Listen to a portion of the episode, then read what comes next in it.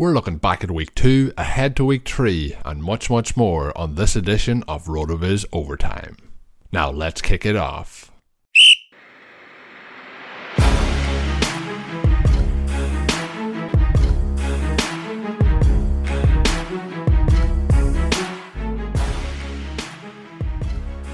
Hello there, and welcome back to RotoViz Overtime on RotoViz Radio, brought to you by Squad QL. My name is Colm Kelly. You can follow me on Twitter at Overtime Ireland. I'm joined today by my co-host, the co-owner of Road RotoViz Radio, Mr. Shawn Siegele. Shawn, there is two weeks of the NFL season in the books. There is lots that has changed in terms of our perceptions. We might even touch on. Uh, I might have an apology to make later in the show in terms of my preseason perceptions. But uh, looking at week two, and uh, there was so much happened, so many points scored. Uh, it was pretty incredible all over the board. Uh, what was your thoughts coming out of week two? Well, this was one of the best Sundays ever, I think, especially if you're a RotoViz listener, subscriber. Uh, it was like the fantasy gods had been reading the site and said, you know, we should just uh, make this Sunday, week two, 2018, sort of a RotoViz branded Sunday. Obviously, last week we joked about Patrick Mahomes, and then he goes for six touchdowns. Uh, through you know three NFL starts, he looks like the greatest quarterback of all time. So We'll see if that continues. Stefon Diggs, two touchdowns. Juju Smith Schuster, 13 receptions. Uh, Christian McCaffrey, who we were telling you to draft everywhere, uh, more receptions than that 14 receptions for him. Will Fuller comes back, goes 8 1 13 and 1. You've got Kenny Golladay, Matt Breida, Phillip Lindsay, Tevin Coleman, the Chargers running backs. Uh, it, it, was really the perfect Sunday uh, with, I, I guess, the small caveat that I had Greg Zuerlein going in my main events. So that, that, was not ideal. The kicker spot uh, really, you know, we'd be okay getting rid of that from from fantasy football. But no, this this was almost the perfect weekend. Yeah, I'm I'm all for getting rid of kickers permanently from uh, leagues. Uh, I I really don't have a lot of sympathy for them, and they they just seem to uh, they seem to do not agree with my soul on a weekly basis. So uh, the more that move on, the better. Uh, Patrick Mahomes, I think, remembering back to uh, Mr. Will Fuller, who you also mentioned back last year, uh, or maybe two seasons ago when he, he jumped into the NFL. It was actually two seasons ago with Brock Osweiler, and uh, he started off the back to back weeks with 100 yards. And I said uh, after the first week, uh, that's not going to happen again. And he did it the second week. And I kind of hinted at the same thing with Patrick Mahomes last week. But not only did he do it again, he done it in an even more impressive fashion. So he's really started off with just uh, an incredible hot streak. And there's some like stats over those first two weeks that stand out. We might touch on some of them as the show goes on. But like uh, if you look at like uh, Ryan Fitzpatrick, he's pretty much uh, put up uh, career stats for any player in NFL history over those first two weeks. So there's lots of interesting things. The same with Patrick Mahomes, putting up just pretty much historical numbers. Certain players are. Uh, Phillip Lindsay, I've seen as well, has uh, the most rushing yards through two weeks uh, from an undrafted rookie in NFL history, I believe. So there's a lot of interesting stats uh, jumping off the board after two weeks. And of course, a lot of interesting work going on, as you mentioned, at RotoViz, helping you unlock that potential. Before we get into the RotoViz membership discount you can get for listening to the podcast, I want to give a quick reminder as well for the Patreon page.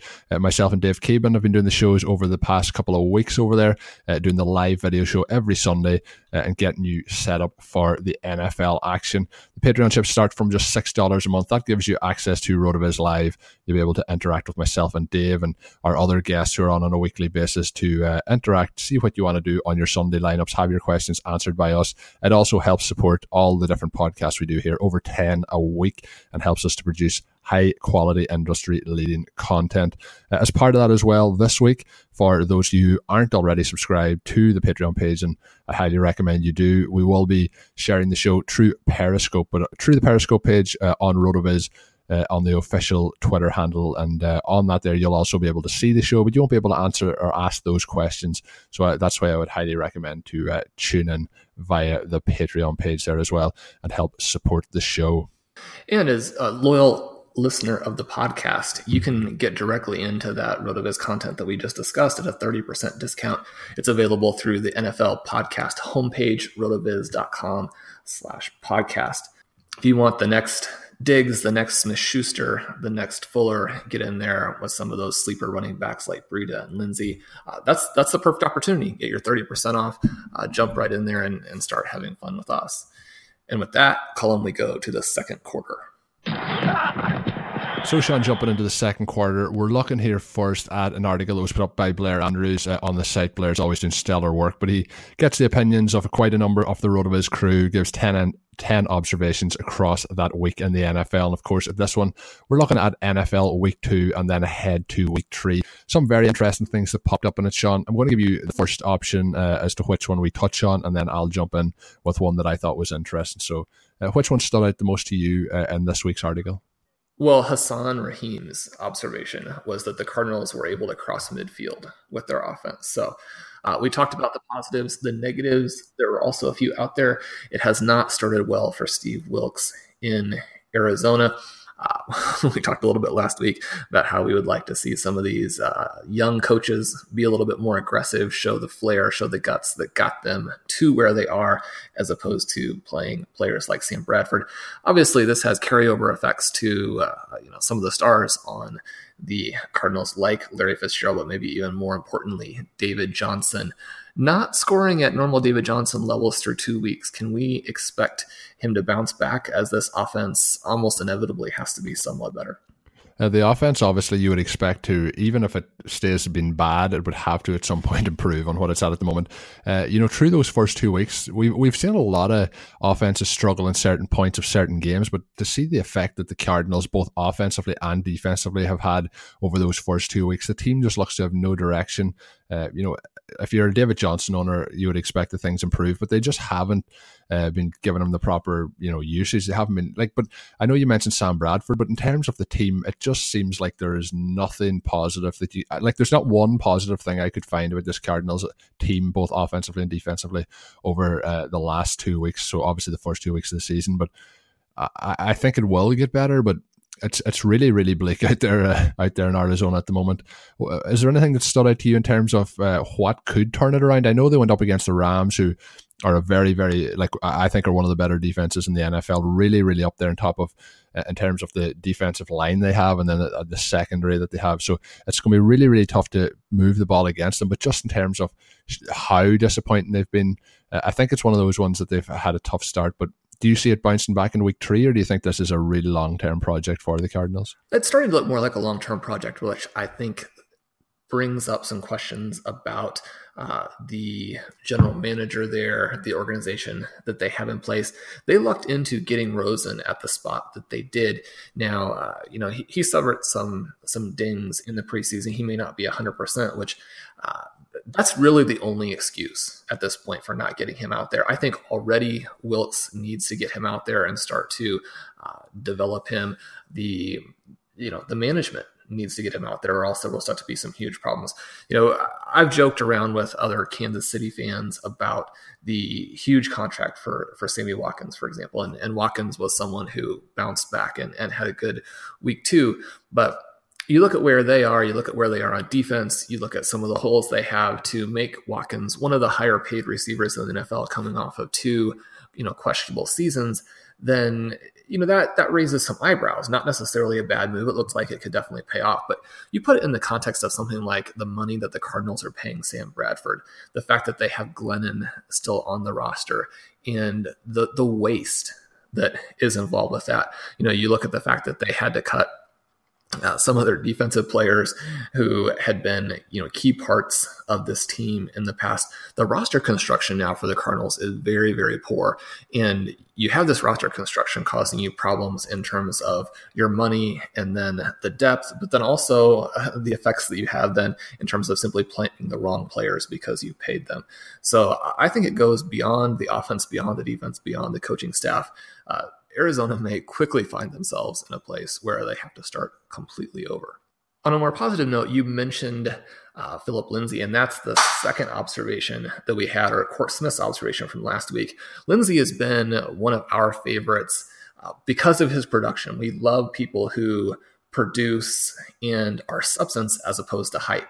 You look at some of these guys who come out and are drafted because they're big or because they're fast, and you know they weren't good college players.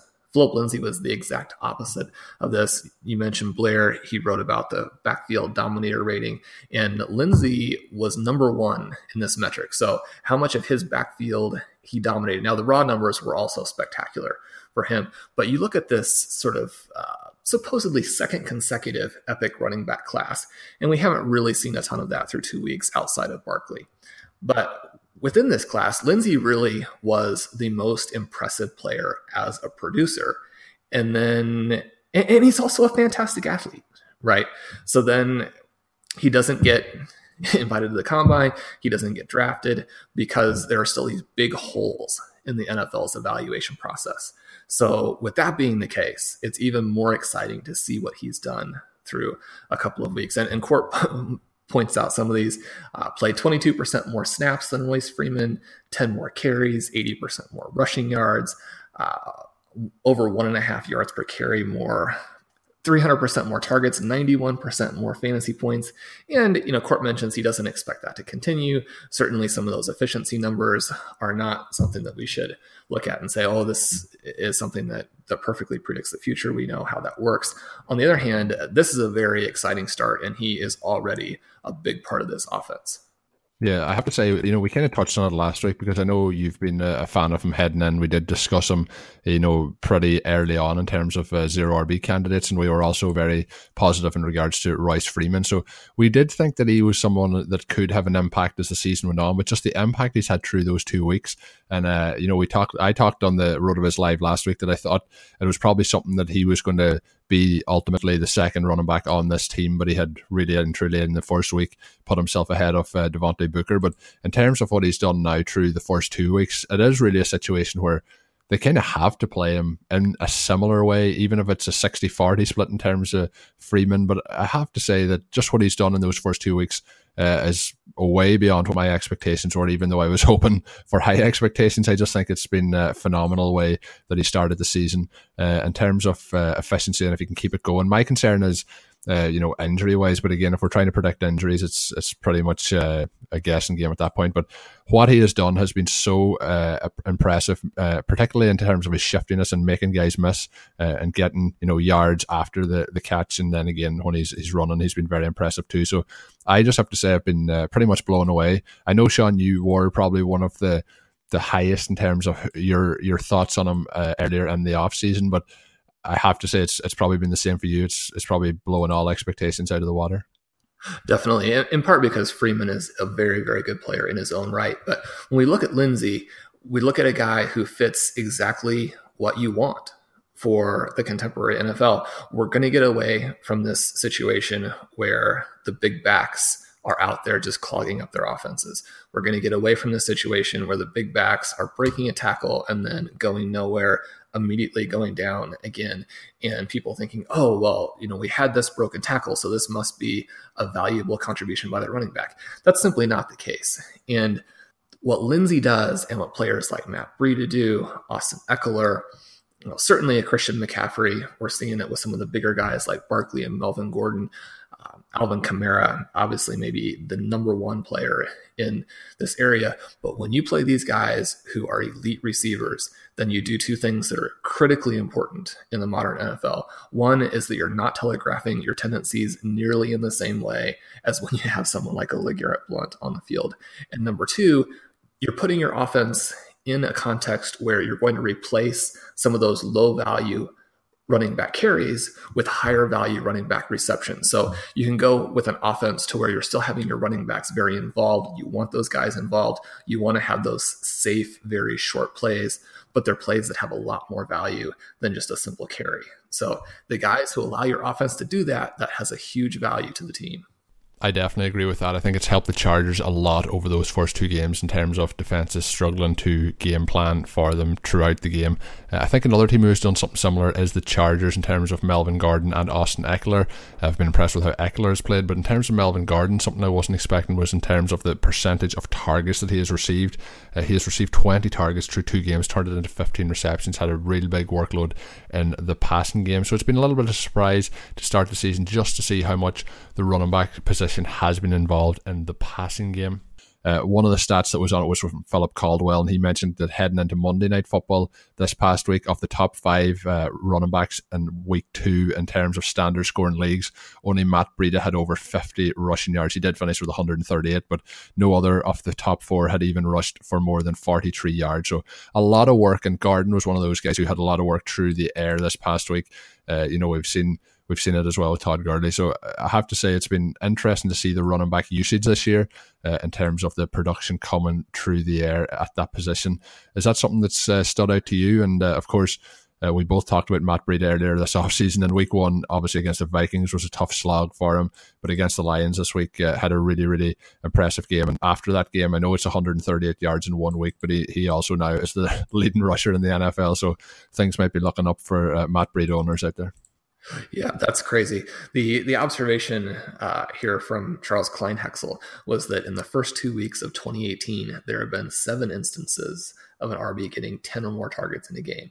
There have also been seven instances of a running back getting 75 or more receiving yards. Uh, we're on pace for 56 instances of each. Last year, these events only happened 26 and 34 times, respectively. Uh, the running backs in question are split between your early round studs, Gordon, Barkley, Kamara, McCaffrey, and your late rounds, your running back guys, and Thompson, Riddick, uh, Tavon Austin, if you look at him as a running back, Ekeler, and Richard. So, you know, lots of different things that you can pick out to where we're seeing running backs on uh, really this crazy rampage and this crazy pace in terms of, you know, what they would do. Now we know that it's two weeks, and the pace numbers are always silly, but certainly especially silly through through just two weeks. Those numbers will fall off for some running backs. Other running backs will pop up, but overall, I definitely expect this trend to continue. And with that, Colm, we are at halftime. So if you want an unfair advantage as we head into week three of the NFL season, maybe those first two weeks didn't go the way you wanted. Well, look for no further than Squad QL. Just download the app for your mobile device and then it'll give you all the help you need to crush your friends and rivals uh, for the rest of the season. Because if you go 0 and 3, things start to get very, very bad very, very quick and it's hard to come back from that deficit. So let's try and make sure that the rosters are getting closer to, to 3 and 0 or at least getting uh, yourself back to 1 and 2 if you've had a tough season. Squad QL recommends the best starting lineup for you each week based on your starters, bench players, and free agent pool.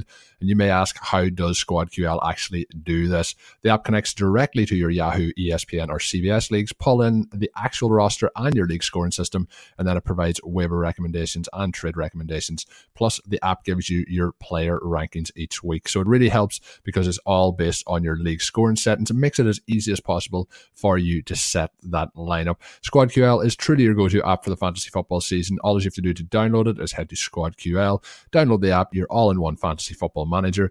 And Squad QL is also brought to you by the creators of RotoQL, the leading daily fantasy lineup optimizer, trusted by over 100,000 DFS players. So either way, you're set. That is Squad QL and RotoQL, both available for Apple and Android. So, Shawn, as we head into the third quarter of the show, we're back to your article. Very similar title to last week's one, Mr. Patrick Mahomes, featuring at the top of it in this week's 15. The Pat Mahomes Chronicle continues and then observations from the week. Uh, Pat Mahomes really just lit things up in a major way. And I mentioned at the start of the show, I thought maybe things will slow down a little bit for Patrick Mahomes in week two. Maybe it'll just be week one. But he's just on a on a, a pace with his touchdowns to passing ratios that is incredible. Uh, six touchdowns against the Steelers this week really uh, showed up in a big way. And after week one, we had Travis Kelce not having a lot to do. But this week, obviously, Travis Kelce a monster performance for seven, 109, and two touchdowns. So uh, he just had a, a really good game this Chiefs offense looks like it's just going to do this all season long. It's going to struggle on defensive points, but if you're putting up these sort of numbers, uh, defense might uh, get not have to not have to worry too much. So, uh, what's your thoughts? Obviously, it's your article. Is there one of the fifteen that you, you want to highlight more, more than others? Yeah, well, the fifteen is is named for Mahomes' uh, number, and uh, it, it creates a manageable number of, takeaways for the weekend. And certainly it's been very fortuitous that he himself has been off to such a fast start. It's been fun. We talked last week about how if you do try and take Tyreek Hill away, there are some other options. Uh, the Steelers may have tried to do that to an extent. They weren't completely successful, but certainly that did open up Travis Kelce to the huge game. Sammy Watkins' best game since 2016, and looks like may in fact not be a bust there. You know, we also saw contributions from the peripheral guys and Chris Conley, Demarcus Robinson. This offense is just going to roll over, people. But uh, maybe the slightly lower profile play last week, we saw another big game from Kenny Golladay. He's up to 39 points through two weeks. Uh, he currently slots in right between Julio Jones and DeAndre Hopkins, which are a couple of great names to be around. Uh, we've been talking about Golladay for a couple of years. We mentioned him in the uh, second year breakout wide receiver article this season, guys we are promoting there. And it's interesting because the the crux of that argument was that the second year is when guys tend to take the jump. It's a spot where that jump is not fully uh, priced into their draft position because most owners take the prove it sort of perspective. And we even see that with players like Juju Smith Schuster, who are being drafted in the fourth round, but may have upside beyond that. A guy who, when he's that good as a rookie, you're saying, well, this player, you know, certainly not guaranteed. There, there are no guarantees in, in fantasy football, no guarantees in football, obviously. But in, in terms of what reasonable expectations are, you're saying this guy could be a first round pick the next year.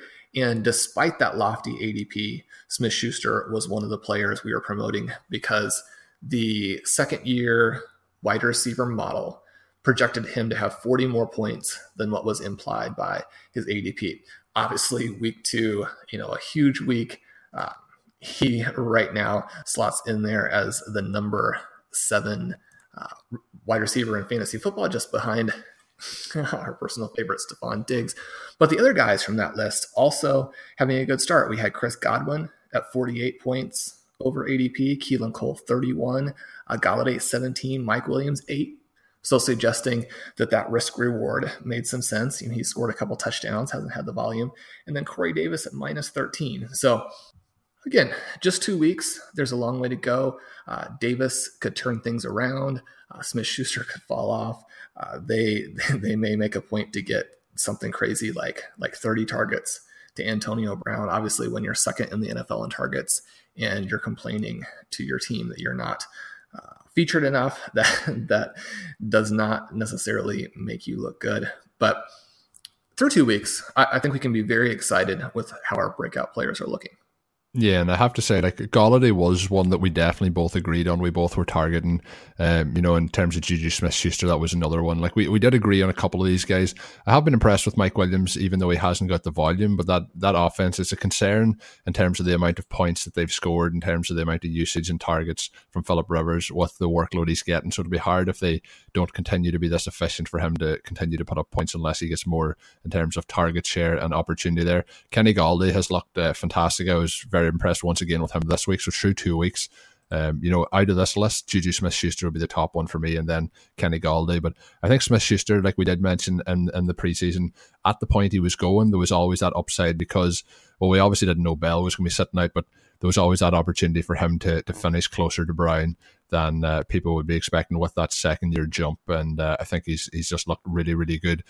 Golladay, somebody who's really stood out. And I mentioned at the start of the show apologizing for some of my off-season takes, and one of them was uh, Keelan Cole, and I was probably particularly harsh, but he was one that uh, I didn't go after in any leagues, stayed away from as much as possible. And I have to say, against the Patriots this past week, I was uh, hugely impressed with his performance. I had a phenomenal one handed catch uh, at the sideline, and then he also caught a touchdown and headed his way down the, the down almost into the locker room. So uh, I was very, very impressed. So all all the Keelan Cole guys out there who have been tweeting at me over the last two weeks, uh, I hold my hands up. But I think I may have been wrong on this one, and uh, Cole has impressed me through those two weeks. And you mentioned the players; he is 31 uh, over ADP as well. So uh, performing very well down in Jacksonville. And the other one that was uh, interesting this week was Will Fuller, who myself and Dave Caban uh, fielded a couple of questions on because Dave is a huge Will Fuller guy. He has been for quite some time, and this offseason was very, very high on him, particularly at that ADP. But obviously, he missed week one. He came in, we had the hamstring issue coming into this week, and uh, there was some concerns, obviously, how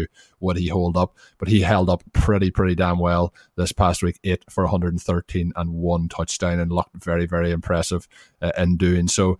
Uh, your thoughts on Will Fuller after that performance this week? I think we can pretty much say that uh, he is, you know, looking to, to be pretty much a, a wide receiver two most weeks uh, with that wide receiver one upside. Would that be where you'd be fitting him in? I think so. And you know, we can look at the team splits app and see the effect that he's had on the team over the last couple of years. So 2017, 2018, he's at 11 games. He's been in seven games uh, where he has not. And during the games he's played, they average 22 points a game. When he's when he's out, it's down to 19 points per drive is 1.7 when he's in, 1.5 when he's not. The passing yards per attempt 7.3 when Fuller plays, 6.5 when he does not. So you're seeing a real effect on the offense beyond simply who the quarterback is there, but then his impact on Watson uh, is even more striking. We can go to the game split app look up Watson, see that he's got the nine games, and in the five where Fuller has played, he averages 35 points a game and you know looks to be basically the equivalent of Patrick Mahomes.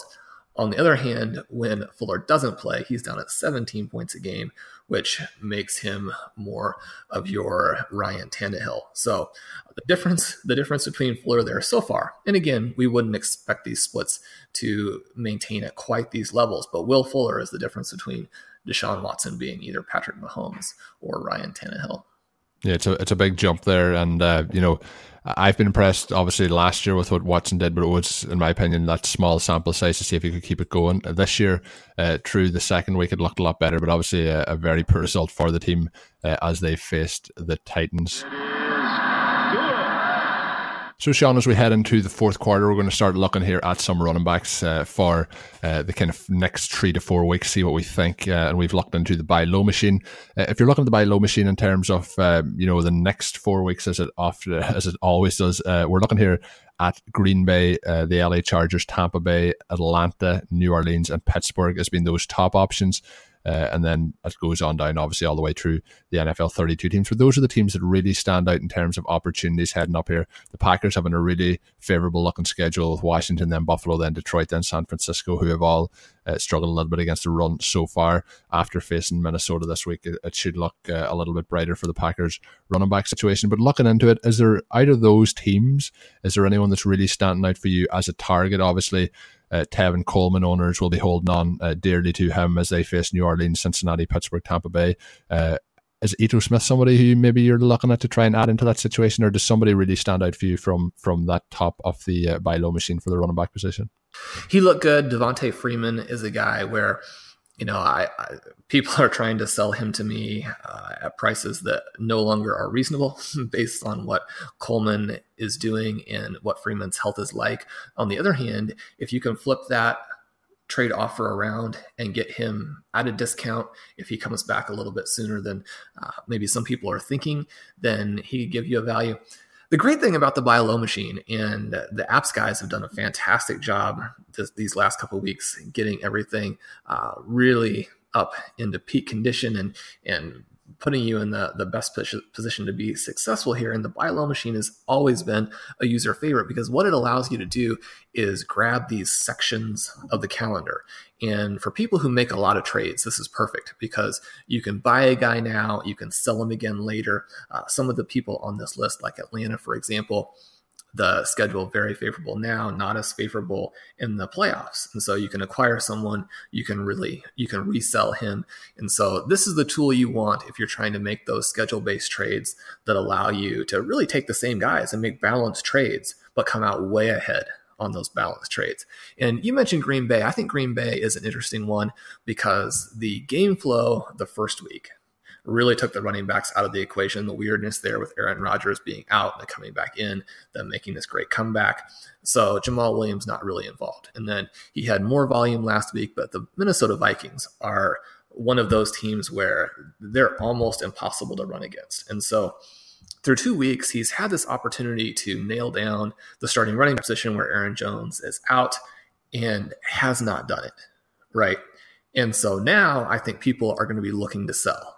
And there are a lot of reasons to sell Aaron Jones a better athlete. And as we talk about all the time, that athleticism matters. Aaron Jones was a fantastic player in college.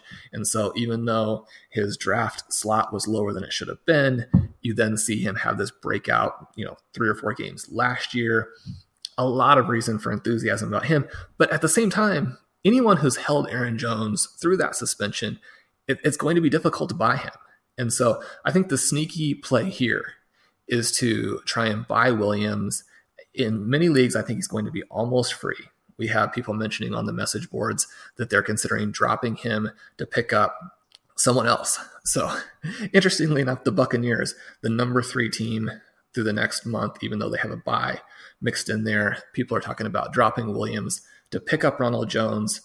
Maybe you can do both and trade one of your other players, maybe in a package to upgrade one of your starting positions. What you're really looking to do here is trying to get as many points into the starting lineup as possible and make that bench be free. Right. So, both of those things I think are interesting. Where are you at Ronald Jones at this point? Obviously, the signs have been terrible, inactive for the first couple of games, uh, but Peyton Barber has not impressed. This is what looks like a potentially high powered offense. Uh, if he gets in there and breaks off a 70 yard run, right? We saw him make a long uh, catch in the preseason. He's got the explosiveness. He's got the college track record. Is this one of those situations where his value could go from almost nothing to top 20 running back overnight? Uh, it's a situation where obviously it's bizarre uh, and things obviously haven't gone the way the Buccaneers wanted to have him, you know, a healthy scratch those first two weeks of the season. But if we look at it, you know, they played the Saints where they probably expected to be behind quite a lot of the game. They played the Eagles. So like in terms of starts to the season, New Orleans, Philadelphia, Pittsburgh, it looked like a really, really daunting start for the Buccaneers. Now they're 2 and 0, so they're kind of playing with house money. But it is one of those situations if he goes against, the, say, he does start, or not starts, but gets on the, the field here this week, you know, if, he, if, he's, if he's inactive, it's not really going to be any value to anybody. But he has an opportunity here to, with the way the rest of the running backs have played, if he really kind of shows anything, and with his uh, draft pedigree, they would be likely to continue to roll with him. And over that kind of three out of four week span where the bye uh, is in week five, I think there's an opportunity for him to filter in there.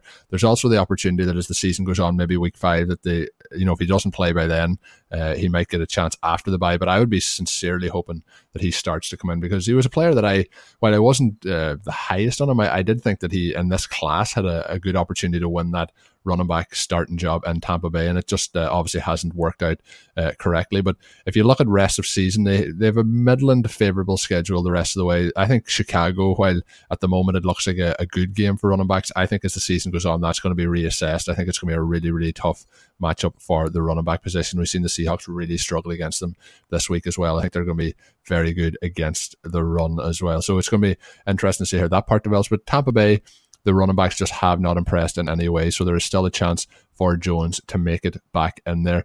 It's interesting to look at like some of the teams here, like Carolina, who don't have a great stretch over the next four weeks. But when you look then future down the line in terms of like the playoffs, it really looks favourable for them. Uh, so it's a, it's a mixed bag. But again, as you mentioned, with the buy low machine, it gives you you know the color system between green for what you want to buy and red for what you want to sell, and then all the colors in between to give you that visualization. So it's really easy, a nice snapshot in terms of who you want to have on the roster. But one of the teams there that does interest me is uh, in terms of the schedule so far is New Orleans Saints because it does look to be a little bit more split up later in the season and get a little bit tougher. But uh, overall, there's a couple of interesting candidates there. The only thing with some of them is you kind of you might have to take a, a, quite a risk in picking them up, like you mentioned with uh, Jamaal Williams, who I think for the Packers, if you look at the schedule going up here, like this week against Washington, I expect them to put up some points, but against Buffalo in two weeks' time, you'll be expecting a big, uh, you know, performance there. And, and the Detroit defense has looked uh, per true those first two weeks of the season. So it's going to be interesting. And I think with that, Jamaal Williams is the most likely to get the goal line work. And that is why I still think he's a value. I know Aaron Jones is a more explosive runner, uh, has the m- more chance to, you know, take one, you know, 75 yards. I, I, can't see Jamaal Williams doing that. But in terms of the goal line work, I still expect him to be in there. Uh, he's done quite well in pass protection as well. So I, I think we might see him get those uh, short distance work, and that could still lead to, to fantasy value. So that's why uh, out of the Green Bay backfield, I would still be interested in adding him because I mentioned Chicago is going to be tough to run against. They had them week one and they had the Vikings week two. We obviously seen how the 49ers running game looked this week compared to week one against the Vikings. So uh, I think we could see some some value there. Yeah, and you mentioned the playoff schedules and how you can uh, work the machine around to find that. And just to give people a quick little sneak preview, if you're already trying to build for the playoffs, which which you should be, it's never too early. The top three teams uh, in terms of playoff schedule are the Chicago Bears, Arizona Cardinals, and Denver Broncos. And the way I think you can play that is by taking or going after the lesser or the less appealing of the two options at this point. So for Chicago, this might be a good time to pick up Cohen, who obviously has been somewhat disappointing through two weeks there. With Denver, it's a good time to pick up Royce Freeman uh, in the mix of the Phillip Lindsay enthusiasm. And then with the Cardinals, uh, not so much picking up Chase Edmonds, although he has looked in many ways as good as David Johnson through a couple weeks.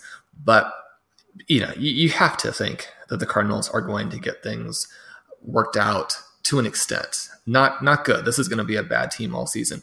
But if you have a David Johnson owner who has watched these first two games and soured beyond belief on Johnson, and you have an interesting player in that running back one tier, maybe a player towards the bottom of that tier. This is a good time to pick up Johnson. He does have a favorable playoff schedule. Uh, he's going to score some points when it matters. If you can steal him right now, I definitely recommend that. For overtime this week, we look at the DFS lineup optimizer. Uh, Kevin has put this in for us. It's a, a, fantastic app that uses the game level similarity projections to help you optimize your DFS lineup. You can pre-lock players, you can blacklist players, uh, you can use, look at the different formats. And I, I went through a few minutes ago, put in my optimal lineup. I have uh, Stefon Diggs locked in and Marshawn Lynch and Frank Gore. Uh, those are two players I tend not to play in any format at any time.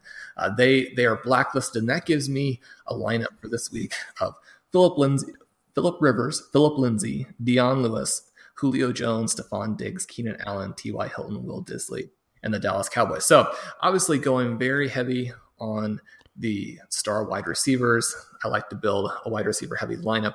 One of the things the app lets you do is designate whether you want a running back or a wide receiver in the flex position. And, certainly you want to toggle that and uh, try some different options. Colm, what would be your preferred lineup uh, for week three? Uh, do you have some guys in there you're targeting or would put on your own blacklist? Uh, in terms of this list as well, uh, I didn't catch it in case you mentioned at the start. Was this uh, for a GPP or for a cash lineup? Uh, this would be a cash lineup. So in terms of the, the lineup, I like the way you would split up. I, I would be one that would tend to to go with the, the wide receiver always in the flex position as well. Last week I did change it up a little bit. I went with some Lamar Miller uh, in the flex position based on I thought there was good value at the running back position last week. Uh, but looking through it, I'm pretty happy all around, Shawn, with what you've uh, added in there. The thing I like as well about it is you mentioned you can blacklist players, but you can also have the players set in that you wish, and then it'll give you that option, uh, and you can continue to configure it all the way around in terms of your your values and what you'd like to go in. In terms of the guys that you've in there, like you know, Julio is always somebody I'm interested in having. Keenan Allen, I'm always looking to get in there. Diggs as well, and I think T.Y. Hilton, uh, although it hasn't been explosive yet from the Colts, and we've seen this week some of the work on the site, you know, looking at in terms of his uh, average depth of target has been a lot shorter, but T.Y. Hilton is somebody who can take those short crossing routes and take them, uh, you know, with the yards after the catch all the way to the house. And he did pick up that short touchdown last week as well. So he's somebody I'm interested in getting. Uh, Will Dissly is somebody who uh, if you're looking to get a tight end at that low value, uh, you know, 3,300 is somebody who you could put in there, but um, I'm just I'm just not sold on that one yet. The Cowboys defense as well. Uh, although they had a, a, decent performance against the Giants, I'm just not sold. I think they'll be good, but they've played two offenses who do tend to struggle at times, uh, and we've seen that historically over the last couple of seasons with the, the Panthers struggling at times, and then the Giants have had their issues too. So they they could be susceptible this week. But overall, it's a very similar lineup than what I would be looking at. Uh, I had Philip Rivers in quite a few of my lineups last week, and uh, Dion Lewis uh, somebody who's going to keep getting you know quite a considerable workload down there uh, with the Titans. So overall, Shawn, if I was setting up a lineup, it would be very similar. It's usually top loaded with those wide receivers. And I know I mentioned Dissly. Uh, you know, if you're looking to get like you, if you look at the wide receivers this week, Hilton, Allen, Diggs, and Jones, you're going to have to drop at some other places to fit that value in. And obviously, in this case, that was a tight end and at the the defensive position, but. Uh, pretty pretty similar to how some of my lineups are going to be lined up this week as well. Yeah, I think that you know you have the Seahawks really have nothing other than uh, a tight end no one's heard of, and so there there is. I have to say, uh, Tyler Lockett has looked uh, pr- pretty pretty okay through the first two weeks. Uh, you know, I've played him in a couple of lineups over the last uh, over the last two weeks.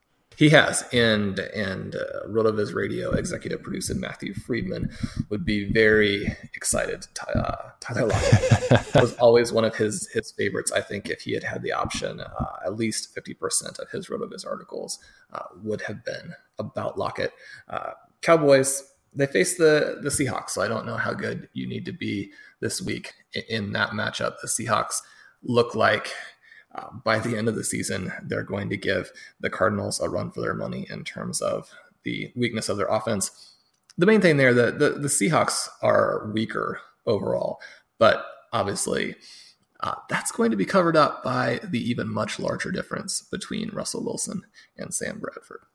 And I also think as well, if you look at, you know, for example, we're talking Cowboys at twenty two hundred dollars this week in terms of salary. You know, you could easily add a thousand dollars onto the Cowboys to upgrade at defense, but if you take a thousand dollars off somebody like T. Y. Hilton, the drop off at wide receiver uh, is much more. Uh, you know, I think there's a bigger, bigger drop off there in terms of the the valuation in terms of what you're paying. So I, am okay, as I kind of mentioned, and, and, paying down at the defensive position. Something that I I try and do, try and get one of those bottom half defenses that may be less owned, and uh, try and get the value there. But uh, it's it's an interesting one and.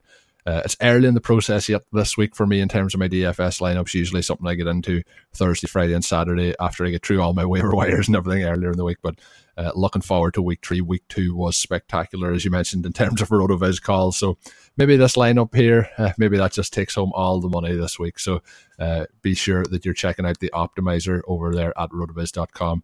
It really is fantastic. Before we finish up, I want to mention again that we will be streaming this week's RotoViz live through the RotoViz Twitter handle via Patreon. That is 11 a.m. Eastern.